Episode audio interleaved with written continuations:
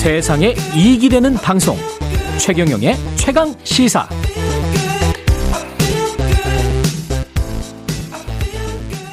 네. 윤석열 대통령 취임 기획 새 정부에 바란다. 우석훈 성결대학교 교수 김 예, 김광석 한국경제산업연구원 경제연구실장님과 함께 하고 있습니다. 그 물가 인상 뭐 물가 상승이 지금 계속되고 있기 때문에 금리 인상을 한국은행 한국은행은 뭐 정부랑 다른 기관이니까 어, 어차피 예, 한국은행 예. 법이 보장하고 있죠. 그렇죠. 아무도 관여하지 마라. 이렇게 예. 결정엔. 뭐 이창용 한국은행 존재가 너무 국제 경제를 잘하시는 분이라서 어떻게 할 것 같습니까? 저는 금리 상승할 거라고 보고요. 금리 인상시킬 예, 거다. 인상시키고 그게 예. 또 의미가 있다고 생각하는 게 예. 우리나라 시장만 보면은 금리 인상이 맞는데 예. 여기서는 또 이제 돈 많이 빌린 사람들이나 가계부채 등 문제가 있으니까 반론이 그렇죠. 있을 수 있거든요. 그렇죠. 예. 그런데 지금 우리나라 인플레이션의 가장 큰 요소는 음. 수입 물가요. 기름이나 뭐 밀가루나 이런. 근데 이 물가가 올라가지 않게 하기 위해서는 원화 가치를 방어하는 게 중요하거든요. 그렇죠. 달러당 원화에서 원화의 가치인데 예. 미국은 이자율을 올렸는데 한국은 안 올린다 기준금리를. 음. 그러면은 원화 가치가 떨어지면은 수입 물가가 확 폭등해요. 그렇죠. 그러니까 국내에서 이자율을 잡는 것도 중요하지만 음. 원화가 적절한 가치를 유지를 해야 오히려 원화가 더 절상이 되면은 수입, 수입 물가가, 물가가 떨어지니까 그러니까 한국에서 양쪽을 놓고 보면은 이거는 국내 사정과 해외 사정을 다 놓고 볼때 음. 적절하게 미국보다 약간 빠른 듯한 느낌으로 선제적으로 올리는 게 오히려 물가 상승과 모든 것에 방어에 유리하다라고 결론 낼 가능성이 높죠. 그러네요. 어떻게 보십니까? 예. 인상에 대한 그 스탠스를 저 스스로 금통위 위원이 되어서 한번 판단을 해본다. 예. 입장을 바꿔서 생각해본다. 그러니까 국내적으로 보면 물가와 경제 성장률이 가장 중요한 지표일 것 같아요. 음. 근데 경제 성장률은 소위 2.5% 이상. 예. 그러니까 어떻게 보면 우리나라 경제치고는 나쁘지 않은 경제 성장률. 맞아요. 예, 예. 사실 2019년 이전으로 생각해 보면 그럼요. 뭐. 예. 우리나라가 어쨌든 2.5% 정도가 잠재 성장률이라고 한다면 예. 그 잠재 성장률 정도를 유지한다. 그러면 경기 침체 국면이라고 보지는 않아요. 그러니까. 그러나 앞으로 예. 경기 침체가 올 거라는 우려 때문에 그런 음. 것이죠.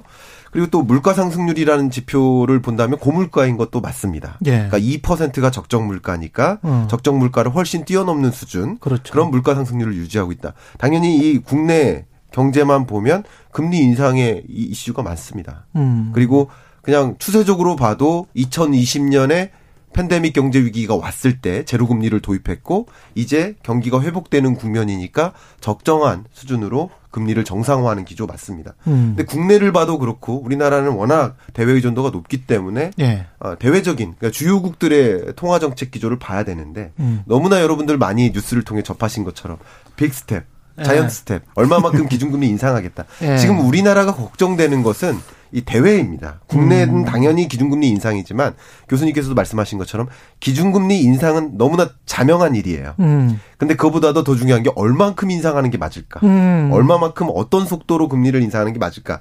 이건데 우리나라 내, 내부를 보면 어, 강도 높게 우리도 같이 big step, giant step 해버리면 경기 침체 같이 동반합니다. 예. 그게 걱정이 되는 거예요. 음. 근데 지금 우리가 고려할 것은 대외입니다. 그러니까 미국이 빅스텝하고 유로존이 빅스텝하는 그런 과정에서 소위 말해서 달러 가치의 강세. 그러니까 우리나라에 투자됐던 외국인 자금이 계속 유출되는 흐름. 음. 그러니까 우리나라 주식장도 계속 박스권에서 헤어나올 수 없는 그렇죠. 그런 흐름. 그러니까 네. 그런 과정에서 우리 경제가 역동적으로 성장할 수가 없는 거죠. 기업들이 계속 주가가 침체되니까. 이거 지금 뭐 미국도 마찬가지지만 체력적으로 버틸 수가 있느냐. 결국은 뭐 한계 기업 이야기를 많이 하지 않습니까? 한계 기업 뭐 영업 이익으로 이자만 이자도 못 내는 기업들, 이자만 근근히 내는 기업들이 한 40% 정도라고 하고 가계도 부채를 끌어다 성 엄청나게 썼단 말이죠. 선진국 중에서 지금 가계 부채는 우리나라가 뭐 거의 넘버 원 수준이기 때문에 GDP 대비 그렇게 보면 한계 기업, 한계 가계 요렇게 정의를 한다면 금리를 인상하면 얼마나 올리면 이 사람들이 어느 정도까지 버틸까 어떻게 보세요? 굉장히 아픈 일들이 많이 벌어질 건데 아픈 일들이 네. 많이 벌어질 것이다. 경제 혁신이라는 게 원래 그렇거든요. 예. 그러니까 뭐 물가든 환율이든 음. 변동이 오면 거기를 맞추기 위해서 앞에 가는 leading company들이 또 맞춰야 돼요. 음. 그렇게 하면서 이제 다음 체제로 넘어가고 선진국 경제 체제로 넘어가는 거지. 그냥 버틴다고 해가지고선 손이 이제 좀비 기업이라고 하는 것들이 그렇지. 살아남는다고 해서 이게 규모가 되는 거냐. 사실 좀 살을 깎는 과정들이 필요하죠. 규모가 아니고 사실은 재고가 되는 음. 거죠. 이게 지금 과정 자체가 다음, 잘못하면 다음 주 화요일이면 예. 또 가계부채 뉴스가 시끌벅적할 겁니다. 음. 사실 가계부채 하나만 가지고도 30분이 부족할 것 그렇지. 같은데 이야기 나누니까. 예. 자 다음 주 화요일 정도면 이제 가계부채 1,900조 뭐 요 얘기가 계속 대문짝만하게 실릴 음. 겁니다. 근데 한번 생각해 보시면 가계부채 규모가 아마 제 기억으로는 2013년이었던 것 같은데 14년 천조 돌파.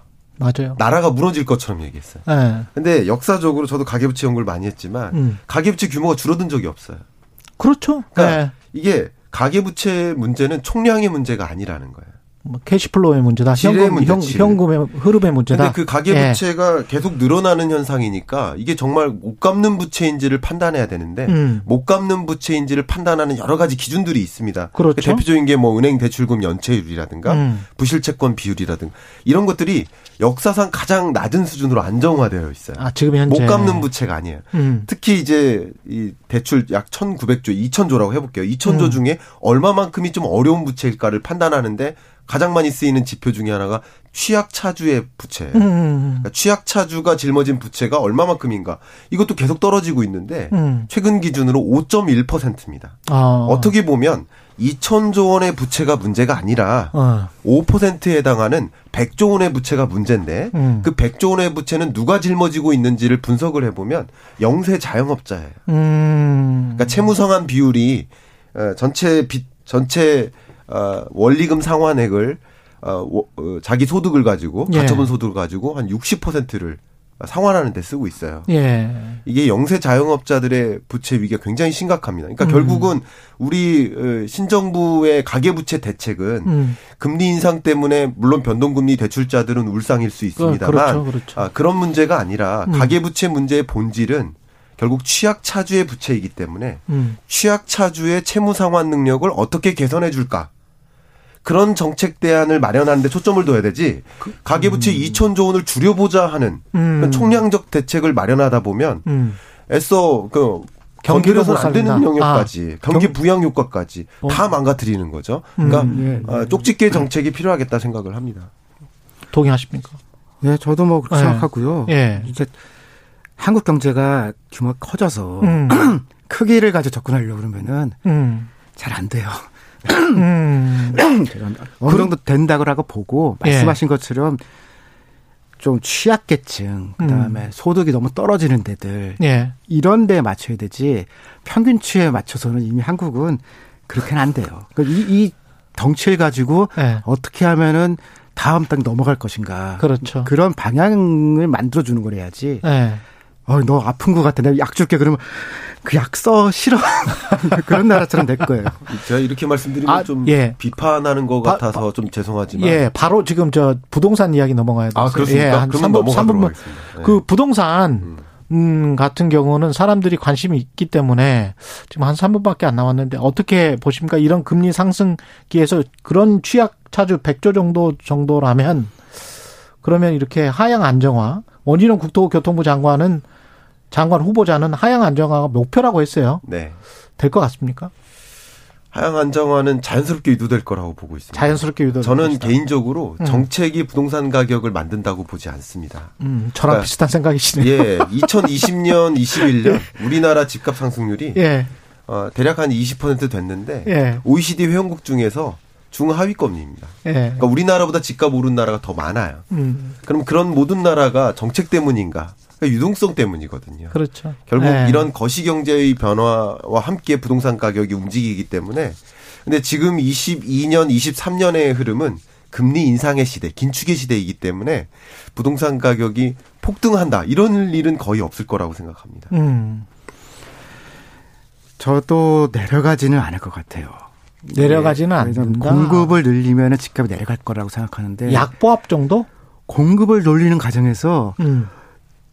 지역별로 올라갈 효과가 너무 많아요. 아 재건축 규제를 완화했으니까 완화도 하고 뭐 교통 인프라도 늘어나고 뭐 음. 뭐이 지역이 새로 이제 지역 인프라가 생기니까 음. 새로 공급하는 데 상관없는 그 인근 동네까지 같이 올라 버리거든요. 그러네요. 그래서 네. 이제 양극화 현상이 커질 거예요. 그러니까 떨어지는 데는 계속 떨어지고 올라가는 데는 매우 올라가고 네. 평균 내보면 살짝 내려가고. 음. 정말 좋은 부분 지적해 주셨는데 예. 지금 공급 확대 정책 음. 이 공급 확대의 핵심 중에 하나가 재건축 음. 수직 증축 예. 근데 이런 것들이 이루어지는 지역이 어딥니까 서울이잖아요 그렇죠 서울 경기 금리 예. 인상과 같은 거시경제 환경 속에서 음. 소위 이제 뭐 인구 소멸 지역이라고 불릴 수 있는 예, 그 예. 지방 가격은 계속 급락합니다. 음. 근데 수도권 가격은 계속 상승세를 유지할 수밖에 없는 거죠. 수요가 예. 뒷받침되고. 그러니까 이런 것들이 어떻게 보면 부동산 정책의 또 전환기라고 볼 수 있는데 양극화. 예, 서울과 지방 간의 양극화 이 문제가 계속 이슈화 될 거라고 생각합니다. 그래서 어딜 보냐에 따라 가지고서 음. 어떤 데는 폭등하고 어떤 데는 뭐 지금 분양도 안 된다. 네, 그렇죠. 이게, 이게 공존하는 시기가 꽤 갈 것 같아요. 예. 알겠습니다. 예. 말씀을 듣다 보니까 그래도 좀 정리가 됩니다. 윤석열 정부 5년. 가끔 이렇게 나와서 두 분이 말씀해 주시는 것도 좋을 것 같네요. 예. 어, 저는 아침 이렇게 지금 못 옵니다. 한국경제산업연구원의 김광석 실장 그리고 우석군 성결대학교 교수님이었습니다. 고맙습니다. 감사합니다. 네, 감사합니다. 예. 5월 10일 화요일 KBS 일라디오 최경령의 최강 시사였습니다. 고맙습니다.